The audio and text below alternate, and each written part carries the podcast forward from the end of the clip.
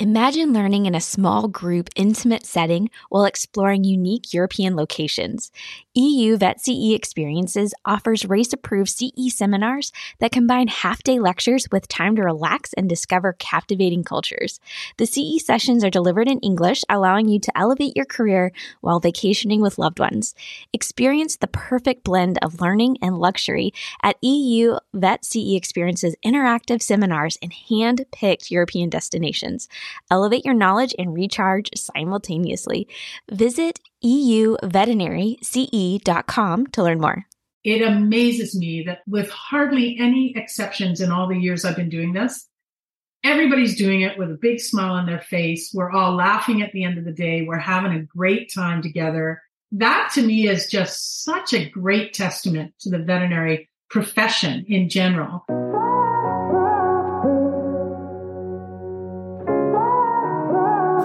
To Vet Life Reimagined. Have you heard the breaking news?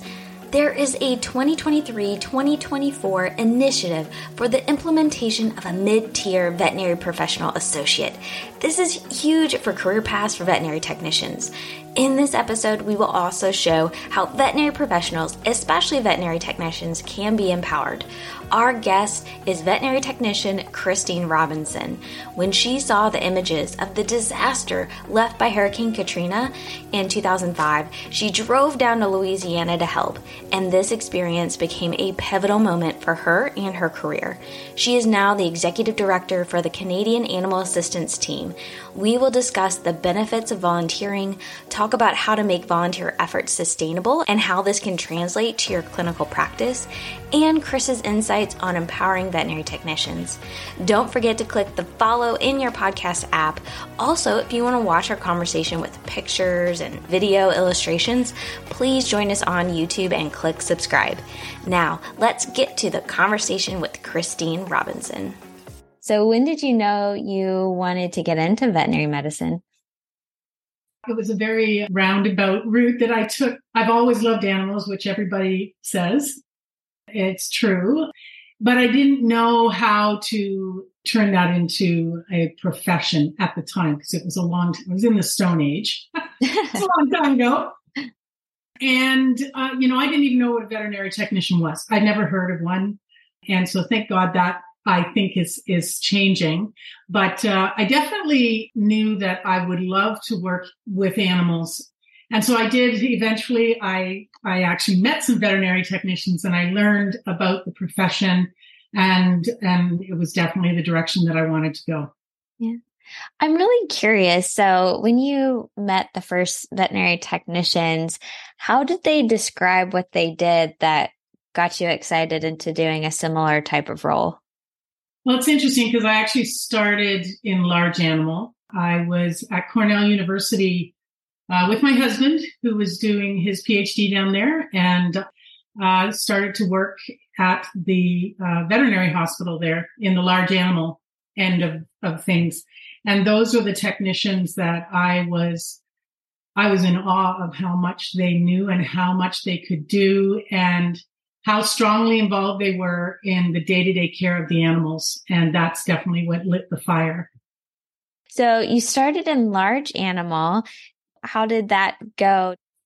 I was in, in the large animal field for about six years. Okay. And then we moved and uh, there was a position in a small animal hospital that was very close to where we were living.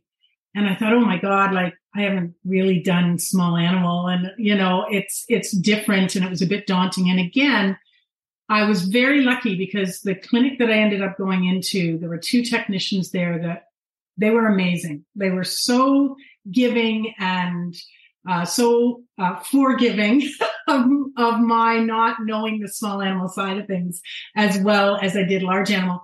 And they really, really just, you know, helped me get that transition where I started to feel really, really comfortable with the small animal side of things because it is quite a different role. It's, it's different with how you interact with owners. It's, uh, it's just everything about it is quite different. And, uh, so yeah, they were amazing. And, and then I just stayed in small animal because I loved it. I'm guessing, is it more interaction with the owner when you're working with small animal or? If you're working with a large animal veterinarian who's going out on the road all the time, technicians didn't used to be used very much at all for that. And now, you know, they are a little bit more, but it, it's a different thing when you're working in a large university hospital because then the animals are coming to you. I mean, there is an ambulatory service, but most of the animals were coming to us. And so I had lots of interaction with the owners, but I would say, and I don't know that it's a difference between large and small. It's a difference in, in time. So as, as we progress through time and techs got to do more and more. And I think then uh, in small animal, we really were very lucky because there's so much client education uh, and there's so many things you can do for those animals. And so I think, I think in small animal, uh, in general, you have a little bit more uh, interaction with the owners, but it really depends on the individual large animal job. Gotcha. And yeah. and so you said you fell in love with small animal. If if you had to put it into words, what do you feel like is what really captivated your heart and you're like, oh, I love this. I want to stay more in small animal? Um, well, honestly, one of the things that very slowly became a, a real passion of mine was behavior. I really love animal behavior. I love training. And I really enjoyed being able to work with new puppy owners, new kitten owners, and help them be successful. And that was really something that I, I absolutely latched onto uh, and really, really enjoyed. And the other thing about small animal is that I, I really enjoy medical cases. I enjoyed you know, just being there from the start to, to the finish and being able to be that person who's really not only providing the medical care, but also being able to be that compassionate person who gets to snuggle and make them feel better in that way too. One of the big kind of pivots in, in your life and career was going to a natural disaster, which I want to get to. But what kind of from what we're talking about now to that point, was there a, a progression or or some change or anything within that time period that you kind of started to learn more about yourself or what you were interested in doing? Wow, that's an interesting question. um, yeah, I, I mean, definitely I was changing. I, in that period of time, I had children. Uh, so I became a mother and that definitely changes your uh, what your priorities are and how you balance your work life balance has to really work when you have kids and and so that happened during that time. We moved again. I started at a new practice and took on some management role as well. And so I, I definitely was growing and learning more and it just was a progression a natural progression as i got older and was in the business for longer uh, that I learned more and more. And, uh, and I'm, a, I love, I'm one of these keeners that if I go to like continuing education, I sit at the front and I ask the questions and all of that kind of thing because I love it. I love constantly being able to learn new things. And I think that's one of the things in veterinary medicine that's a, it's mind boggling how often things can change, but I also really love being able to learn. It's, it's just constant learning. Yeah. Absolutely. Which is so funny because I think our profession gets uh, critiqued for maybe being change adverse, but I think it's just maybe certain types of change because like you said, we're, we have to constantly be, be learning. I also think our clientele has changed over the years. They expect a lot more than 20 years ago. They at least want to know what all the options are for them. And I think that that's, uh, that's a change over the last 20 years. Not that they didn't want to know, but there weren't as many options, I don't think, and things have expanded. And now I think that people also, um, you know, they want to know what can they, what is everything that they could possibly do to be able to make a decision themselves. Yeah, absolutely. So as I, I kind of alluded to, there was a, a pretty big natural disaster, uh, Hurricane Katrina. Do you mind sharing a little bit about this event and why you wanted to help? Anybody that was around when that was happening, the things that we were seeing on, on TV on a daily basis of what was happening down there with the flooding, not just the hurricane, but the levees breaking in New Orleans and the the massive disaster that it was. And a lot of animals were involved in that disaster. It's, uh, I believe it's the biggest natural disaster involving animals. And so I was seeing all those images and feeling just like helpless. How could we help? And I was um, connected through the ASPCA. I followed them and got an email saying that they were reaching out from the Gulf Coast to any veterinarians and veterinary technicians that could could volunteer their time because obviously they were beyond overwhelmed trying to to handle what was happening. And so as soon as I heard that, I thought, well, I can't not go. I can't not go because I've been sitting there thinking, what can I do? here, here we go. This is what you can do. And so a friend of mine, very good friend of mine, who was also a, veterinary technician, um, she and I decided we were going to go down together and we called all the veterinarians we knew in the within a two hour drive to say um, that we needed donations. We were in touch with a veterinarian in a suburb north of New Orleans and uh, just as kind of our contact person to go to when we got there.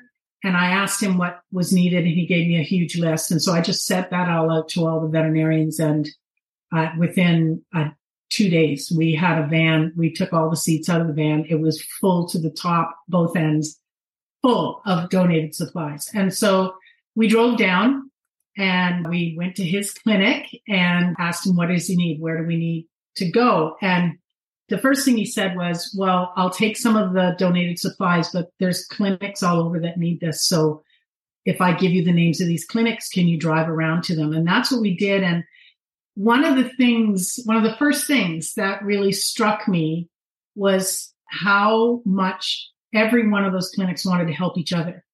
Mm-hmm. Um, it was really nice because sometimes it's not that way. you know, it was amazing. Everybody wanted to take some, but they wanted to make sure there was enough for everybody else because a lot of them were running on generators. Their buildings had been half destroyed and they were there working.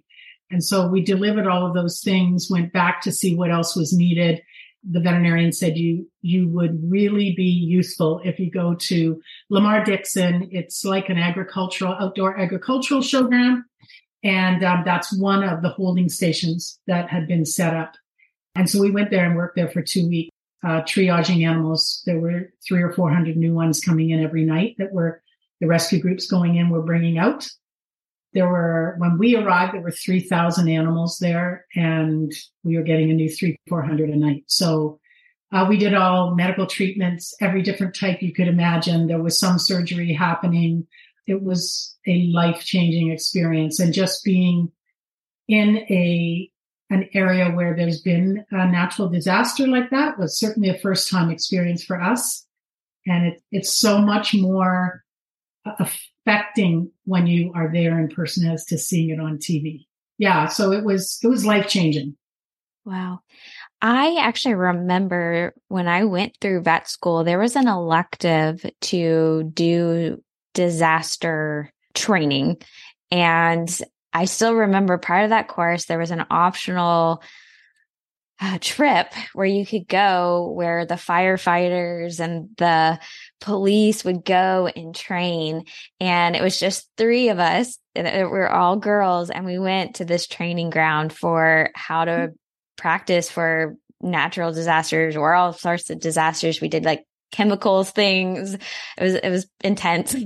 Again, we had firefighters that we were doing it with. And so did you have any type of training before you went or it was just kind of yeah the, the, the, only thing they that they had um, that they wanted us for was our skills uh, in the veterinary field yeah. and you know when we were going down it was a it was a few weeks after the hurricane we literally were not most of the time we're not actually in an area where they had already gone through and looked in all the houses and helped out the people that they could and uh, removed any bodies that were in the homes and all of those things had been done by the National Guard. One of the last days that we were there, um, the Humane Society of the United States is who were running the facility we were working at. And they asked if there was anybody who would volunteer to go into New Orleans and help find animals um, that were still there. Uh, this was now a month after. And so we volunteered. And for that, they you know, they gave us like a, I don't know, a half hour training on how to be safe. Um, people were still not allowed back into the city. There was no electricity. Um, and so we went, uh, you had to go through National Guard checkpoints and things to get in. And so we went and helped trying to find animals that were potentially still in a home and get them out. And also we did a little bit of feeding stations for those that were, because they were running in packs, which was really very odd because I've dealt with lots of different packs of dogs, but these were dogs that were like, you'd see a pack with a Weimaraner and a lab, couple of labs. And it was just so bizarre. And they were just dogs that were, you know, left behind. They had no choice. That was the law at the time. Thank God it changed. Hurricane Katrina at least had a silver lining for that. And so, yeah, we, we did just that little bit of work, but we are not first responders. We're not trained as first responders. So we would never be in there right away. Right. Right. Yeah. Wow. The dog behavior that you were talking about, we, I mean, technically dogs are pack animals. So it was interesting that they, yeah, that they, they, kind of found each other and yeah. Yeah. Fascinating. So you mentioned that this was a life changing event. So how did it impact you going forward?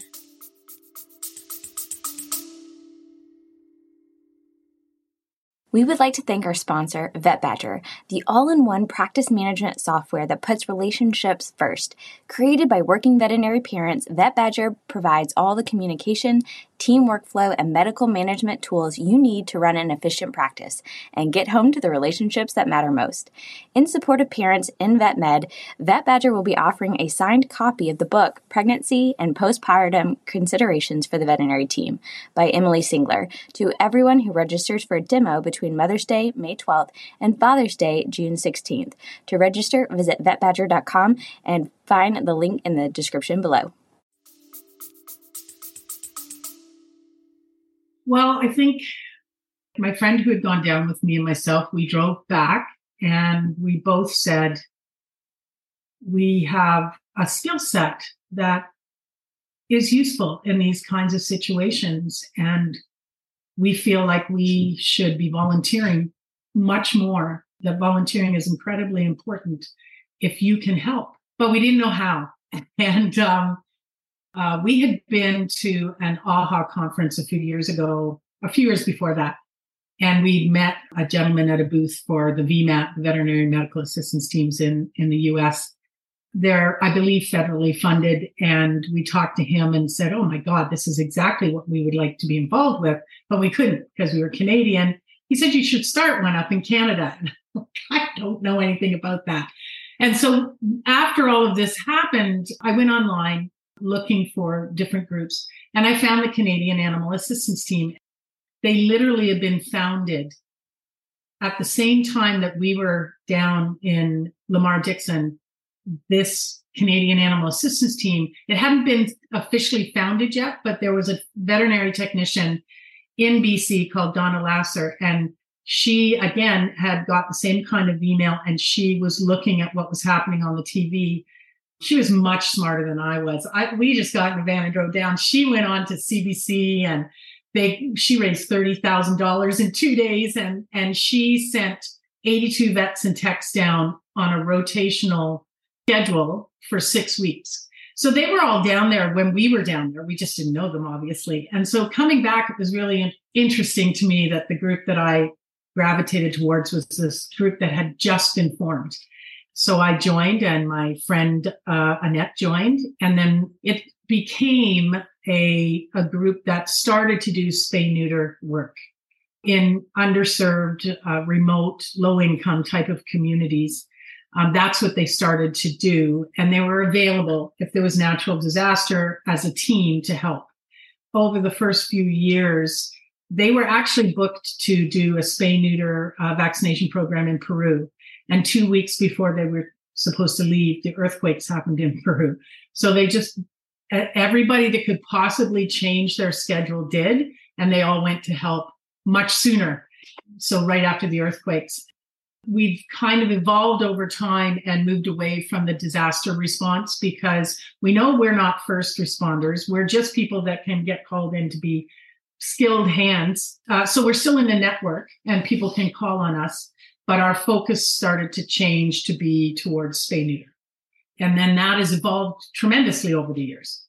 So much so that I think you started your own chapter, right? Um, we had an Ontario chapter right away. As soon as okay. we, as I joined, we, we formed the Ontario chapter um, because uh, the members of Canadian Animal Assistance Team are all across Canada.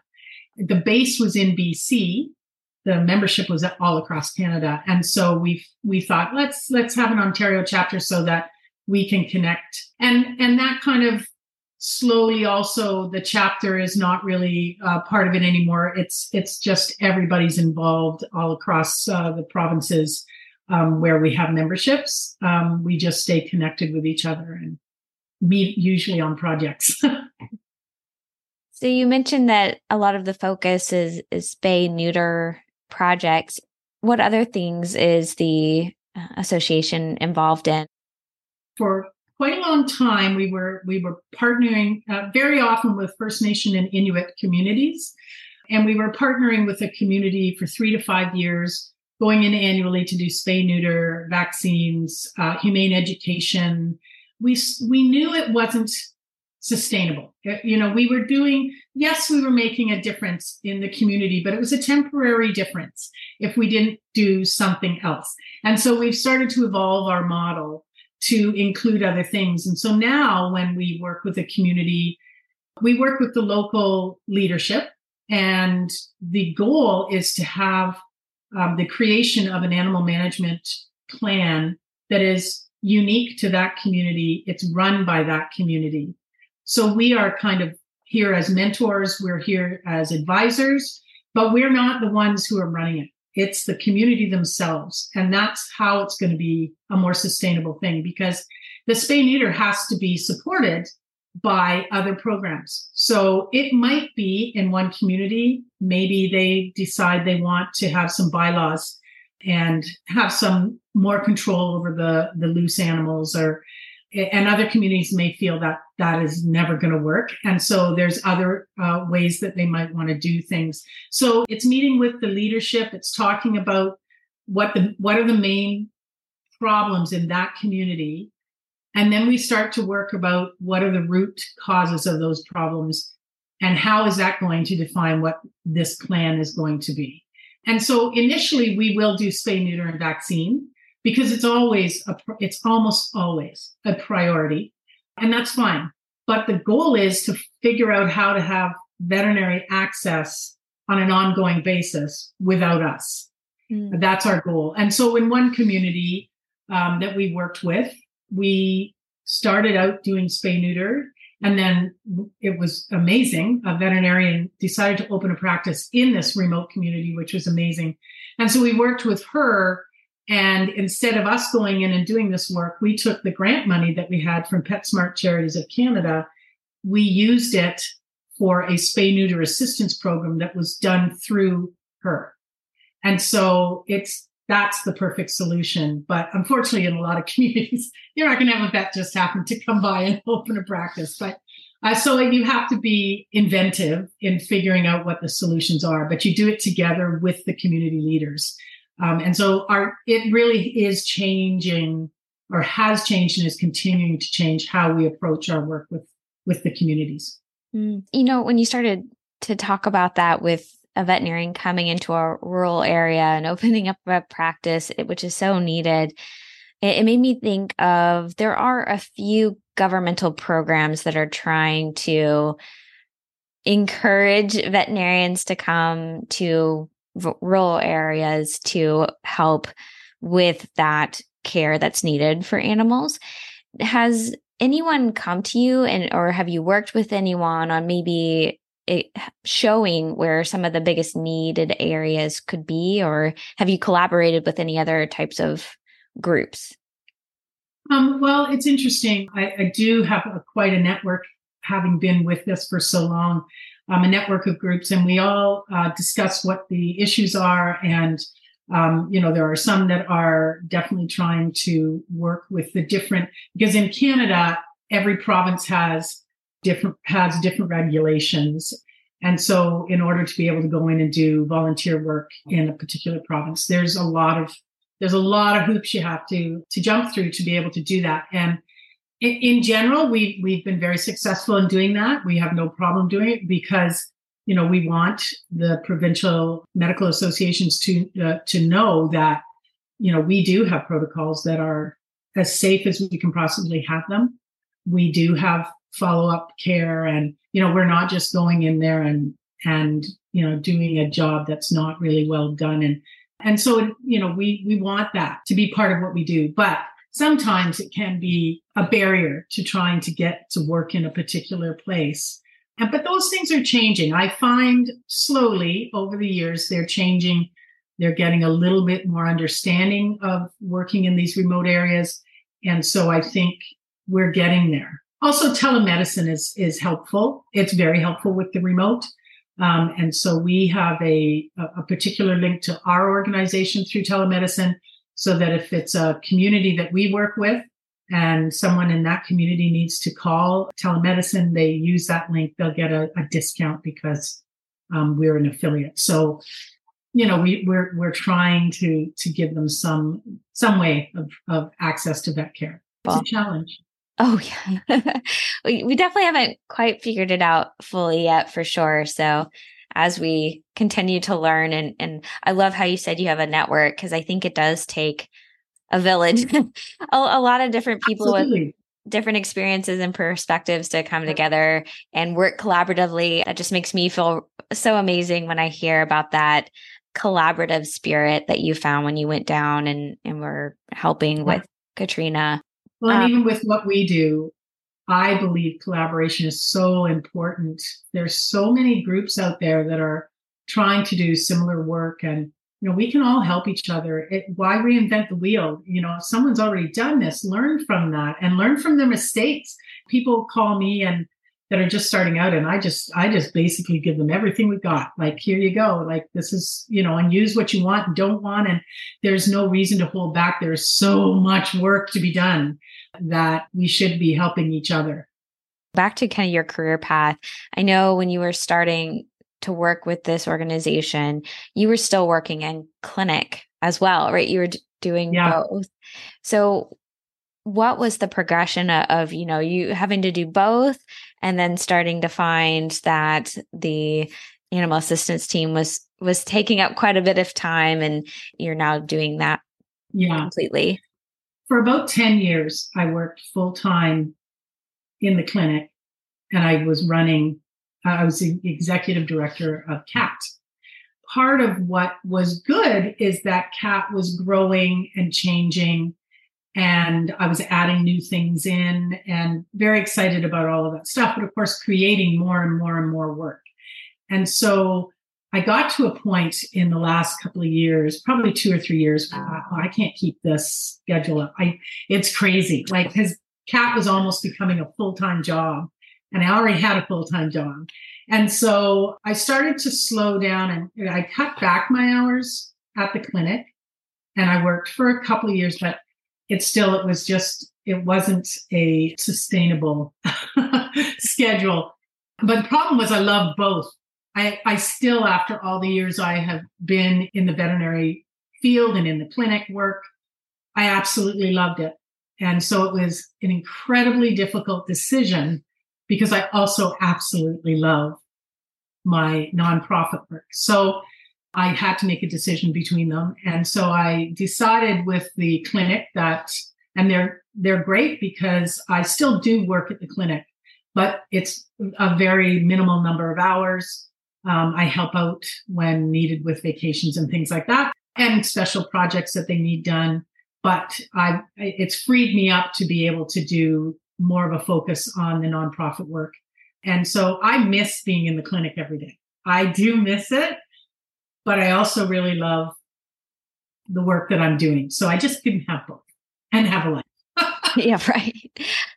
Well, and and the other thing that we discussed earlier was around these opportunities for veterinary technicians. You you talked about it earlier that more and more technicians are getting to do more things which is is good we're i yes. think we're we still have some room to grow but you know it, it's getting there we're going in a good direction and and you're able to work with other veterinary technicians kind of through this process whether it was you know mentoring in the clinic but just with the the nonprofit world as well. So what are some things that you've seen just you know working with other veterinary technicians about career options and volunteer options? What are what are your thoughts around that?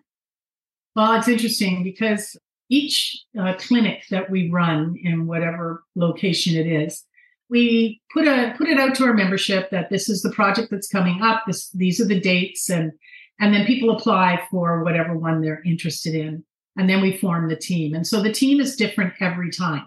We do have veterans. We try to have veterans on a few veterans on every project because those are the ones that are going to be able to help and mentor the new ones but we definitely really welcome new people because we want them to get this fire under them that we have, you know, and we call ourselves CAAT addicts and it's, it's not feline. It's the, yes. the actual word. But and, maybe um, both. yeah, it could be feline as well.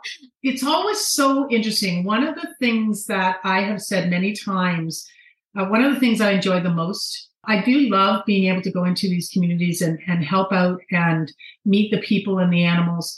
But I also really love meeting all the vets and techs. Like I've met so many people through this organization and learn about what they do in their daily lives. And occasionally, you know, it's interesting to me because it's a group that comes together. Most don't know each other. We're all staying in the same place. We're working long hours. It's a protocol that they haven't necessarily used before. And it amazes me that with hardly any exceptions in all the years I've been doing this, everybody's doing it with a big smile on their face. We're all laughing at the end of the day. We're having a great time together. And it's just so uplifting to have the veterinarians and vet techs that are so giving and, you know, they're taking their vacation time.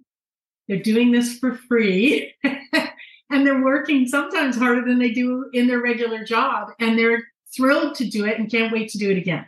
And that to me is just such a great testament to the veterinary profession in general.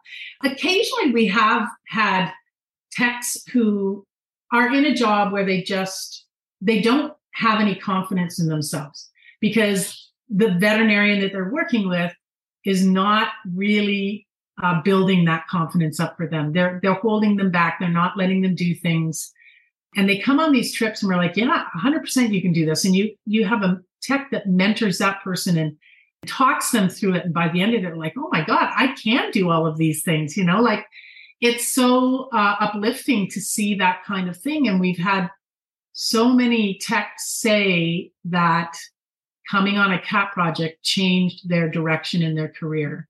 It changed their mindset and they they decided to start to work towards something that they really were interested in. And we've also had veterinarians who have said it recharges their batteries to come on a project because they don't have to worry about how much they're charging. They don't have to worry about the business side of anything. All they have to do is help that animal. And, you know, we have the freedom to do that because we are lucky enough to get grants um, that support us and uh, foundation money and things like that it's not something you can do in the real world uh, as, as much. But yeah, it's really an uplifting thing to see what a difference it makes to a lot of of people, veterinary professionals, when they come on something like this. Mm. I do believe that there is something special about volunteering.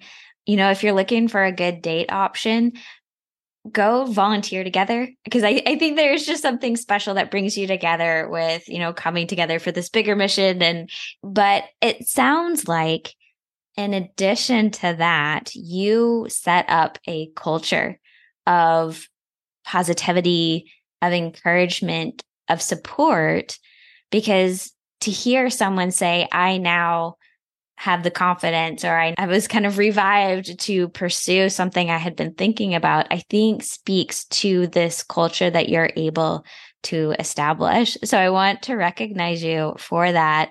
Is there is there anything else that maybe you've noticed that you might contribute to the success of having those wonderful feelings and culture when you go to a project?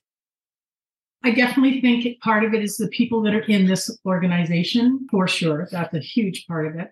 And volunteering is an interesting thing. And, and it's what happened to me when I went down for Hurricane Katrina. I came away completely having this fire lit under me to get out there and do things that uh, can help in in using my skills. And and so I think that it also does uh, does that for a lot of people who come out on a, on a mission. The the a lot of times it's the first time they've ever seen some of these very remote communities. They have no idea how people live. We talk a lot about it before we go on the project. Uh, we have an orientation meeting and we talk about the community and we talk about the struggles that are there and the respect that we need to have for the people. It isn't just about the animals, it's about the people as well. And it's about the whole community. So any work that we do isn't just to help the animals. It also is, you know, it has that um, effect. And so uh, I think that it, when you volunteer, uh, at least my experience has been, and I know a lot of people who come on CAAT projects, you feel like you're going to give a lot to this community and you're going to use your skills and everything else. And you come away going, oh my God, what I gained back from going into that community and learning about how people are living in some of these remote communities and why the dogs are the way they are. And also figure finding out that they the people love their animals. They love their animals. The, everywhere I've been, there, there's always exceptions, but that's everywhere, you know. But I, everywhere I've been, they love their animals. They just don't have access to vet care, and we have no concept of. In most of us have no concept of that, especially if you're in the field, you know. Um, and so you come away with so much more than what you give. And I think that that is something that that's what makes a CAAT addict. They want to go back and do it again it's definitely left an impact for you. If someone is inspired and, and want to learn how to find volunteer opportunities, what do you recommend? Because this is all across America and Canada. So if there's someone in the profession that wants to volunteer, what guidance would you give? I would say that there are there's lots of groups like ours uh, in the states, and you can 100% just Google depending on the kind of work you want to do. But if you want to be going into communities and using your skills in those communities, then you know there's a lot of different groups you can find online that that do this kind of thing, and you can just you know when you read up on them, you can get a feel whether or not this is the group you think you'll you'll click with. For us, it's just we, you go onto our website and you can become a member and follow us on social media to see what we do, all of those kinds of things to get a feel for whether or not this is a fit for you. I would say you just have to make that first step and go. Go to a go to a project, go to a clinic, whatever it is that is the volunteering opportunity. And you can do volunteering if you're not a person who likes to travel or you can't give as much time. Do some volunteering within your own community. There's all sorts of opportunities for animals uh, to volunteer. I think, you know, a lot of uh, cities have outreach programs, um, outreach programs for the homeless and, you know, look into those and those you can go and volunteer for a day. Going on the traveling into the remote communities is usually a commitment of at least a week. And so some people can't give that much time. And so, but there's so many places that you can use your skills and help the animals and the people that are connected to them.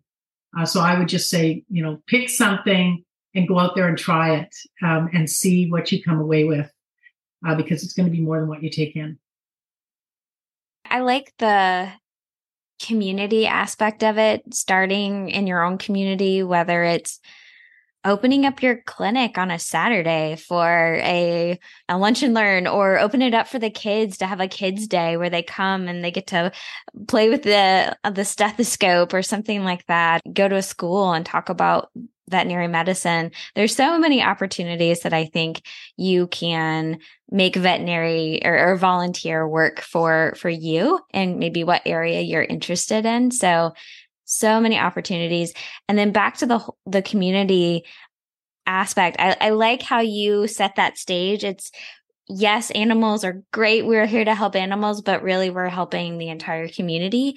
And I think that's such a great mindset, even to take back to the for profit clinic is yes, we, we're treating animals, but really it is there's a whole community. It's the pet owner. It's the, you know, the community that we serve. So I think that's such a, a great mindset to consider. Before we, we have to wrap up, I, I want to open it up.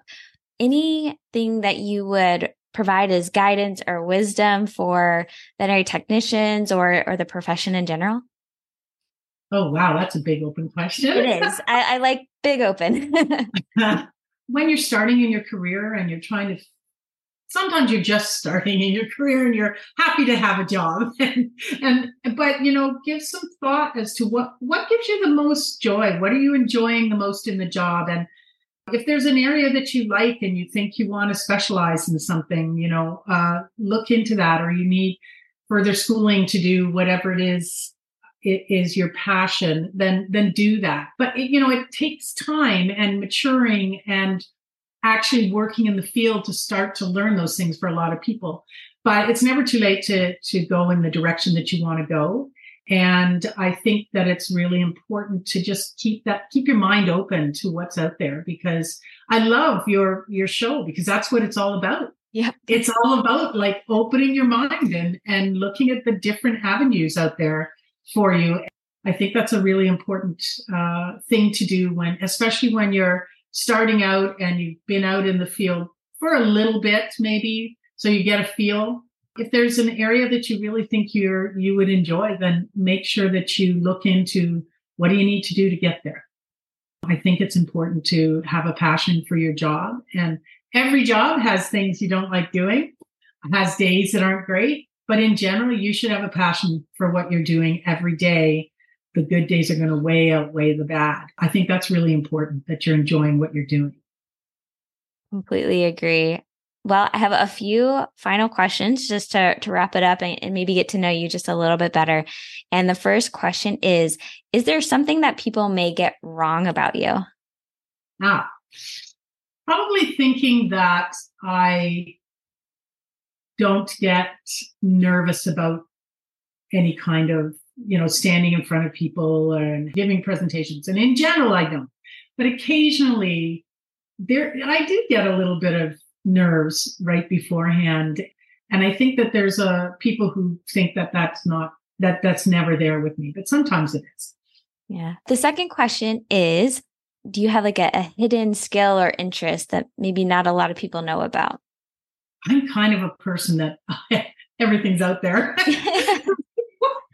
People know if there's something I like, they know I like it. so I'm I'm not um, I don't hide a whole lot of, of things. So I don't know. I don't think there is. Is is there one that you're you're particularly proud of? Let's we'll go with that. A skill or of, yes. Um, honestly, I'm proud of of CAAT. I'm proud of running CAAT that is, you know, I can remember years ago uh, going to a conference and, you know, when people get up and they get introduced and you listen to all this stuff that they do and you're like, oh my God, like a novel. and I remember uh, this person got up and they ran a huge nonprofit animal welfare organization. I thought, can you imagine being able to do that? and I never thought I would. And I ended up doing that. So that's mm. something I'm really proud of.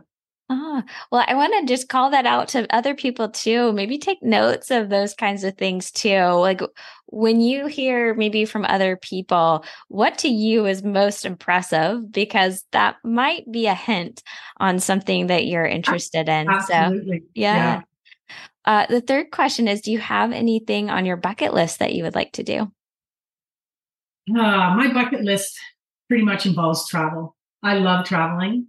Uh, I'm lucky with CAAT because I do actually within the clinic work, I get to to travel to some uh, places. They're they're not usually the places you would go on vacation, but right. uh, they're they're super interesting to be able to go to Nunavut and and see what it's like there. You know, not very many people get that kind of opportunity. But I also want to travel myself personally. Um, I just really enjoy traveling and learning new cultures and and going to different places. And so that's that's kind of on my list of things is to travel a little bit more. Well, and the last question is what is something you are most grateful for? Most grateful? I think I'm most grateful for my family. My husband has been incredibly supportive as I go off and do all of these things that I do. Uh, he, you know, when the kids were littler, he took care of them when I was off in New Orleans. And when, you know, he takes care of all the animals because we have a menagerie, of course and and my kids are always very supportive of what I do too. So I honestly I think that's what I'm the most grateful of, of is my family. This has been the Vet Life Reimagined podcast. Whether you are listening or watching on YouTube, I hope you enjoyed this conversation. Please make sure you are subscribed to catch all these amazing people in our profession. Also, send this episode to someone you think who would appreciate it have a recommendation for someone who would be a good guest, please reach out on LinkedIn, Instagram, or Facebook. There aren't that many Dr. Sprinkles. Until next time, Vet Lifers.